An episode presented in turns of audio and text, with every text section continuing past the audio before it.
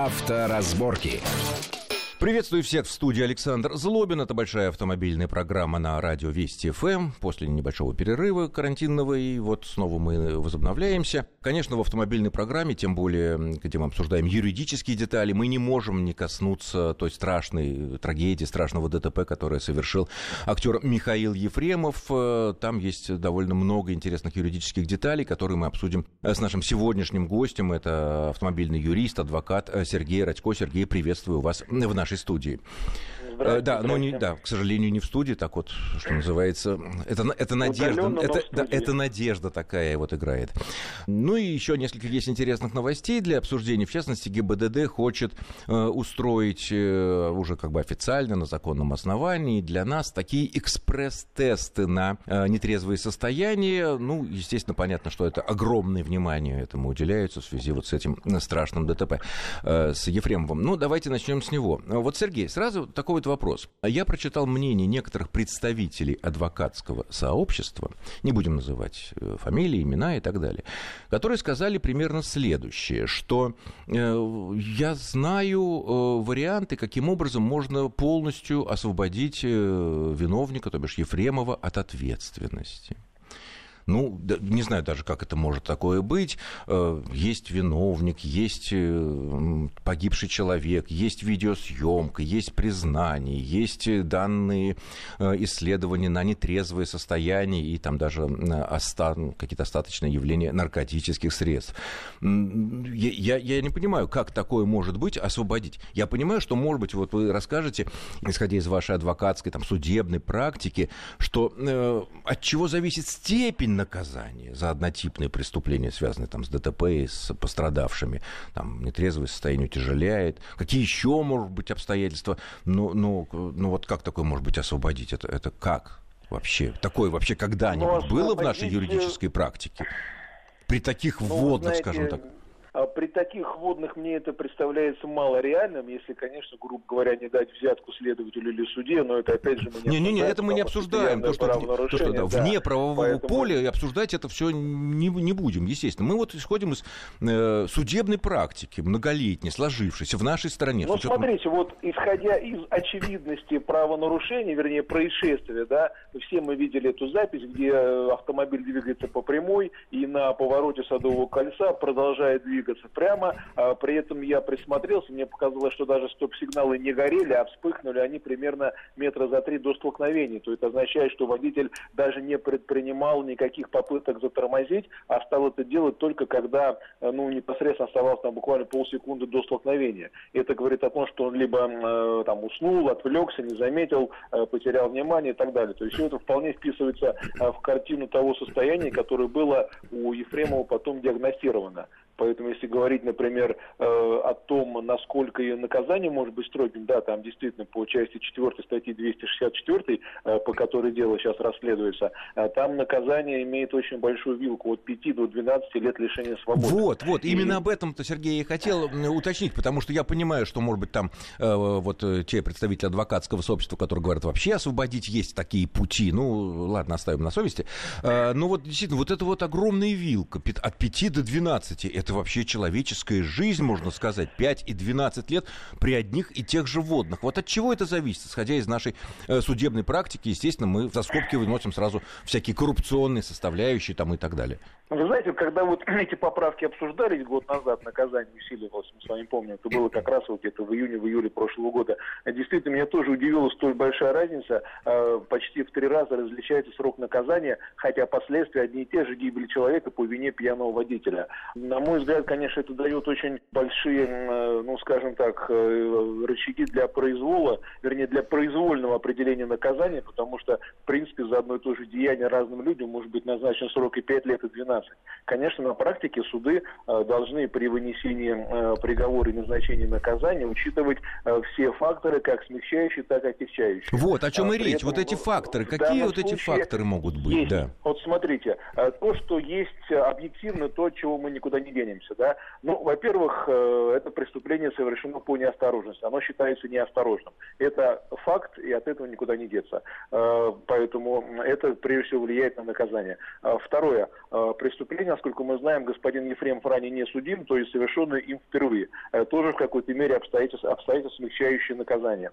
Третье, насколько я знаю, у него есть 6 детей, я не знаю, там, сколько из них совершеннолетних, малолетних, не знаю, но, в принципе, наверное, какие-то у него иждивенцы есть, может быть, там, мамы, бабушки, кто-то еще, то есть, в принципе, скажем так, некие люди, которые могут повлиять на снижение наказания, по этой причине тоже есть. А это влияет, того, это используется, то есть, это вполне законное основание для того, чтобы немножко там на год, на полтора, там, на два, там, года снизить. Это все в совокупности, да. Кроме того, мы понимаем, что он представитель творческой профессии, и, конечно, сейчас наверняка очень многие там солидные, известные, уважаемые люди будут за него хлопотать, не в том плане, что искать выхода на кого-то, да, а просто предоставить некие документы, что он там положительно характеризуется, действительно формально имеет какие-то заслуги, там, какое-то звание и тому подобное. А звание разве влияет? А вот, допустим, звание того же заслуженного артиста или наличие, там, я не знаю, медали или ордена. Понимаете, есть такое понятие, как назначение наказания с учетом личности провинившегося. То есть, если учитывать, что с одной стороны может быть там какой-нибудь судимый, пересудимый рецидивист, а с другой стороны уважаемый человек, который в такую ситуацию попал почти случайно. Хотя, с другой стороны, конечно, это никак не влияет на последствия. Человек скончался, и неважно, кто его убил, абсолютно судимый рецидивист или человек, который до этого был абсолютно вменяемым, а потом вдруг стал преступником и лишил его жизни. Но формально все-таки это обстоятельство вину смягчают, и поэтому, конечно, суд с их учетом будет назначать наказание, но самое главное даже не в этом, а два момента я бы назвал. Первый – это признание либо непризнание вины, полное, частичное, либо никакое. От этого тоже влияет. А вот это признание вины полное, частичное или никакое, оно влияет тоже на смягчение или на утяжеление наказания? Да, оно влияет именно на смягчение, то есть полное признание своей вины, когда человек признается, раскаивается, сожалеет, имеет значение также и какую компенсацию он заплатит или будет готов заплатить семье погибшего, и немаловажное значение имеет, конечно... Прошу прощения, Сергей, а вот компенсация вот, и ее размер, он что, тоже может при таком тяжелом уголовном обвинении, в таком тяжелом уголовном деле, неужели компенсация, если, допустим, родственник вдруг теоретически чисто, даже не в этом деле, в каком-то любом похожем, аналогичном, говорят, что у них там претензий нет и так далее, это что, тоже влияет на снижение срока наказания? Ну, по закону, если какая-то компенсация заплачена, частично или полностью возмещен вред, то это прямое смягчающее обстоятельство, которое в 58-й статье Уголовного кодекса предусмотрено. И более того, в случае частичного возмещения вреда суд даже ограничен пределами срока, то есть он не может назначить выше 3/4 от максимального срока. То есть тут максимальный срок 12 лет, соответственно, 3/4 это 8 лет, и если какая-то компенсация будет выплачена, то у суда нет вариантов назначить наказание выше 8 лет лишения свободы. Хотя, конечно, мой прогноз, что здесь будет, наверное, лет 5-6 условно, но это, в общем-то... Условно? Есть, я думаю, что да. Все-таки, скорее всего, сейчас первые месяцы пройдут, может быть, семья от шока отойдет, какую-то компенсацию примет, но, конечно, во многом все зависит от мнения потерпевших, потому что по делам такой категории суд всегда выясняет, какое наказание, по мнению семьи погибшего, надо назначить в этом случае, потому что суды, ну вот по таким делам, они, конечно, скажем так, честно, откровенно опасаются обжалования приговора по мотиву мягкости, вот если пострадавшие родственники погибшего не согласны с назначенным наказанием и обжалуют приговор по мотиву мягкости, то судьи это, конечно, опасаются, и поэтому они очень четко учитывают мнение пострадавшей стороны. Да, поэтому здесь, конечно, во многом будет зависеть и от мнения пострадавшей стороны. То есть вы тоже считаете, насколько что... я знаю, компенсацию они отказались получить. Ну и отказались, и вроде бы и не предлагали даже. Вот такой вопрос. А что, действительно вы считаете, что может быть при определенном стечении обстоятельств, при абсолютно законных действиях всех сторон, то есть мы исключаем любые, там, я не знаю, там, взятки, там, все что угодно, звонки, там, сверху, сбоку, снизу, возможно, законные условные наказания за это? Вполне. Лишение свободы может быть с реальным отбыванием наказание, либо с условным сроком. И такие случаи, в аналогичных ситуациях были, когда был очевидно пьяный водитель. На взгляд юриста-профессионала, который такие дела постоянно наблюдает, но это на самом деле довольно банальный ДТП. Выезд на встречку, да, погибший, да, трагедия, но, к сожалению, еще это абсолютно банальная история. Еще и пьяный, да. У нас, к сожалению, и пьяных очень много за рулем, и по их вине погибает. Поэтому здесь все это будет учитываться. Опять же, признание вины, непризнание вины, какая-то компенсация, мнение пострадавших, все прочие характеристики. И, может быть, в принципе, с учетом всего этого у суда будет право назначить наказание с применением статьи 73 Уголовного кодекса, то есть условное осуждение. И как такие случаи были в аналогичном. Вот если, ну, вы говорите, таких случаев очень много было, когда человек нетрезвый на встречку... Нет, случаев ДТП с пьяными очень много, но насколько часто бывает реальное наказание или условное, ну, я бы сказал, примерно наполовину. То есть все в конкретном случае, в каждом конкретном случае зависит именно от поведения виновника и от поведения самого пострадавшего. То есть с учетом всего этого назначают наказание. То есть, мне почему-то кажется, что здесь наибольший шанс, конечно, есть на условный срок. И это подтверждает судебная практика в аналогичных ситуациях, когда условные сроки назначались, при всем абсолютном справедливости.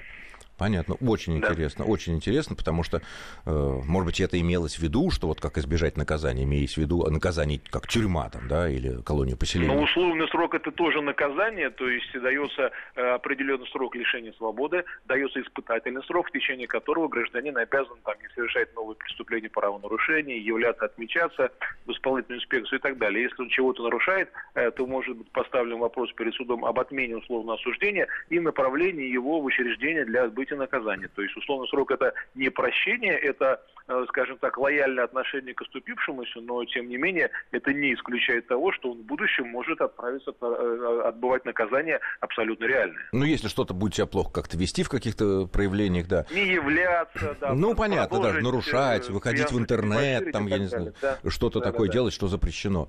Да, ну, вообще, Сергей, вы меня, конечно, поразили, что за такую, казалось бы, предельно очевидную вещь, но если сгруппировать все возможные смягчающие обстоятельства, абсолютно законные, о которых мы сейчас только что поговорили, и получается условный срок. Ну что ж, будем наблюдать. Спасибо за ваш комментарий. Да, давайте следующую тему тогда обсудим.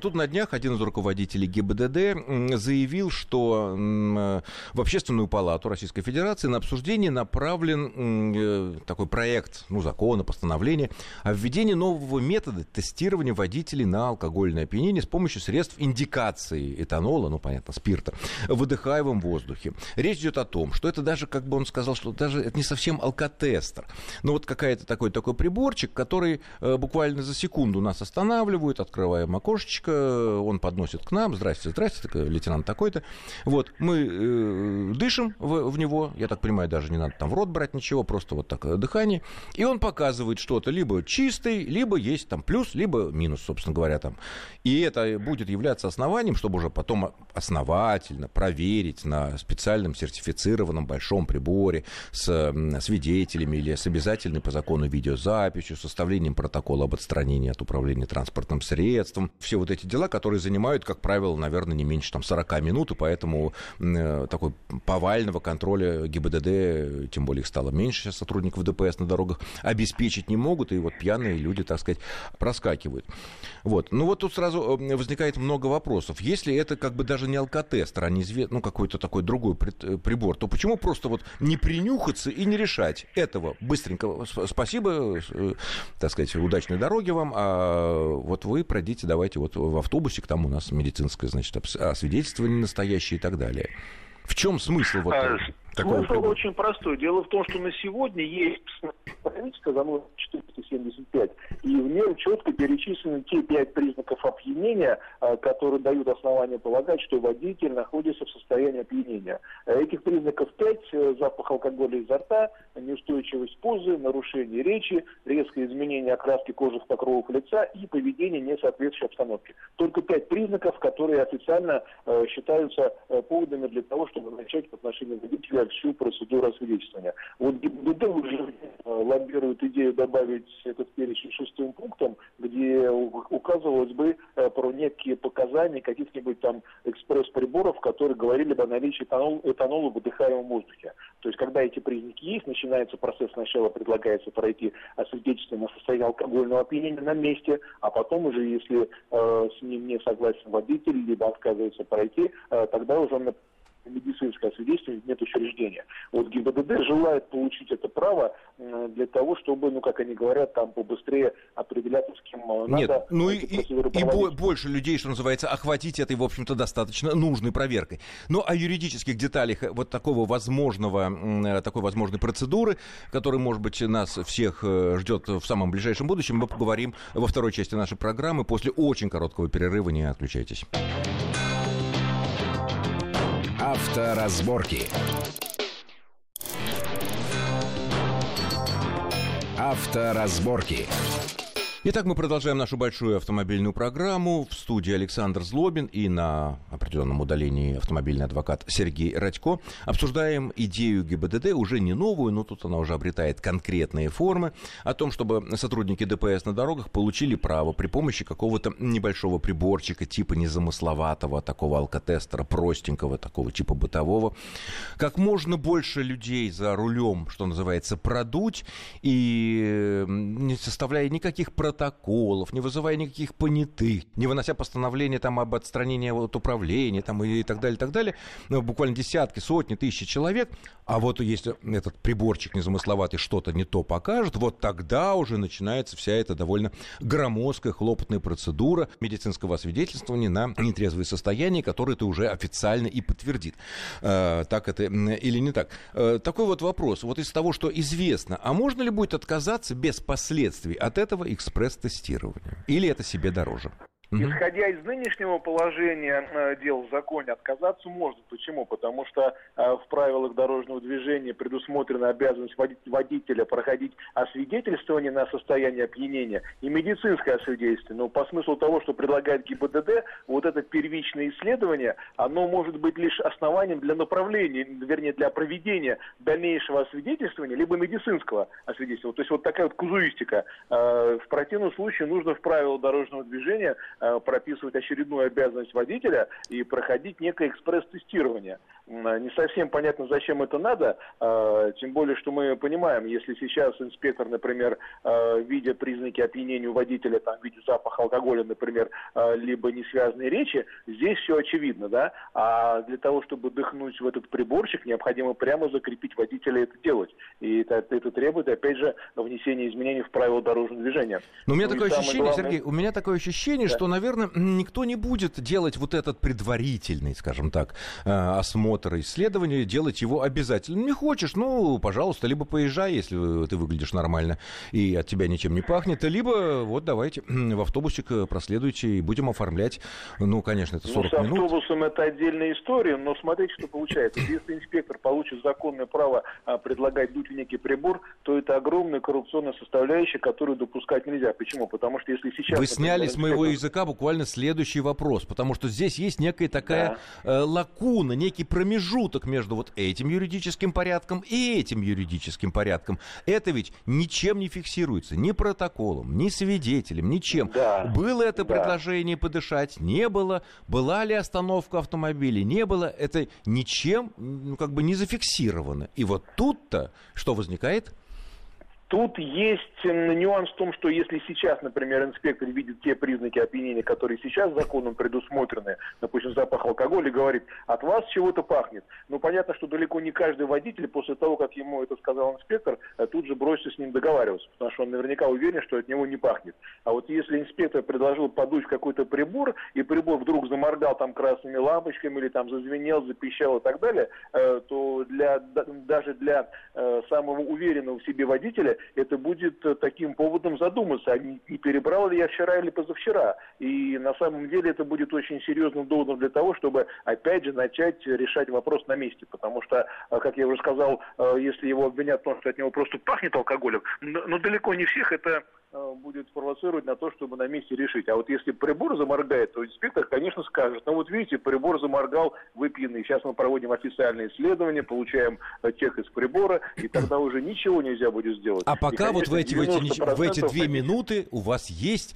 возможность уйти, так сказать, ну понятно, что бывает со всеми, так сказать, вот уйти от этого наказания, потому что никаких... Показания другого официального прибора нельзя будет проигнорировать, потому что действительно в тех алкотестерах, которые ГИБДД использует, там сохраняется, по-моему, до 20 результатов последних измерений. Ну, такие стационарные коробки, да, если инспектор их намерил, но привез только 10 протоколов, конечно, к нему будет вопрос, а где еще 10 пьяниц? А если он измеряет прибором, который никаких результатов не фиксирует, не выдает и не подтверждает, то никто не знает, сколько человек на дороге инспектор остановил и сколько уехали без протокола даже при положительном тесте. Да, поэтому, конечно, это прежде всего подстегнет коррупцию на невиданный уровень, поэтому данная идея, на мой взгляд, абсолютно не должна быть реализована. Сергей, исходя из вашего опыта, может быть, можно придумать какие-то юридические, ну, я не знаю, нормы, законы, подзаконные вещи, которые бы вот исключили вот эту коррупционную вещь. Вот в чем проблема. Дело в том, что такой экспресс-анализ, он используется во многих странах, в Финляндии, там по пятницам иногда такие облавы делают, останавливают десятки, сотни машин, занимает это 2, 3, 5, 10 секунд, в общем, никого не нервируется, даже документы сначала не требуют, просто открывают окно. И, в принципе, все мы понимаем, что дело это нужно. Чем больше мы выхватим нетрезвых водителей из толпы машин, из всей колонны, то тем меньше шансов, что что-то произойдет подобное вот тем трагедиям, которые мы периодически видим на наших дорогах. Может быть, где-то что-то надо подкрутить юридически. Я понимаю, в Финляндии у них там другой менталитет, другие скрепы, другие там, я не знаю, цивилизационные коды. Все понятно. Но, может быть, у нас как-то юридически можно подкрепить это вот как-то. Ведь удалось же нам добиться того, что мы пропускаем пешеходов. Казалось бы, невероятно.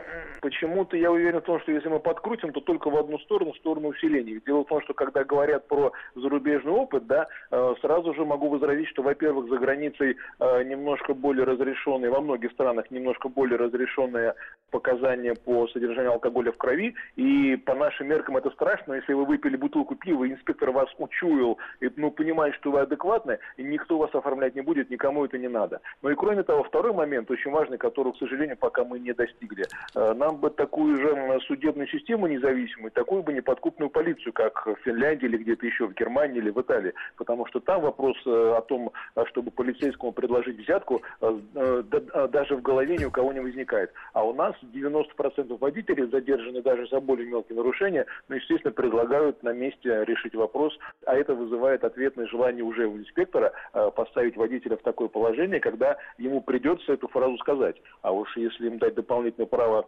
провоцировать нас на то, чтобы мы себя считали пьяными, ну, я думаю, что все-таки пока еще мы, к сожалению, не достигли того уровня развития, в первую очередь, именно судебной системы и полиции, чтобы такие полномочия давать и вот так широко их расширять. То есть вы считаете, что юридически здесь ничего подкрутить, вот какие-то, так сказать, подстелить, какие-то подстилочки, сено какое-то подстелить? Юридически это уже есть. У нас есть процесс освидетельствования при помощи прибора. Но он очень долгий. Ну, из 100 мы остановим 2, пошлем, это займет это 1,5 часа, там все это оформление. Я возражу. Может быть, это долго, но, с другой стороны, сейчас мы опять же обсуждаем ту ДТП с Михаилом Ефремовым, да, где он был в состоянии опьянения. И мы понимаем, что если опьянение у человека выявлено, то ему грозит наказание гораздо более тяжкое. И уж, наверное, для того, чтобы этого гражданина необоснованно в чем-то не обвинять, все-таки, наверное, очень нужно осторожно относиться к процессу его освидетельствования с тем, чтобы не сделать хуже под видом борьбы с пьяными преступниками, с которыми действительно бороться нужно, да,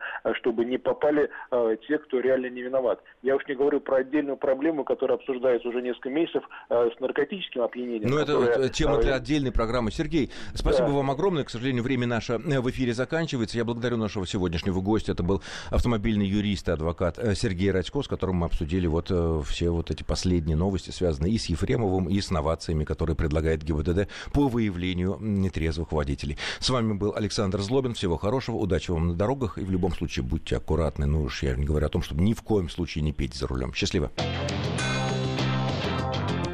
Авторазборки.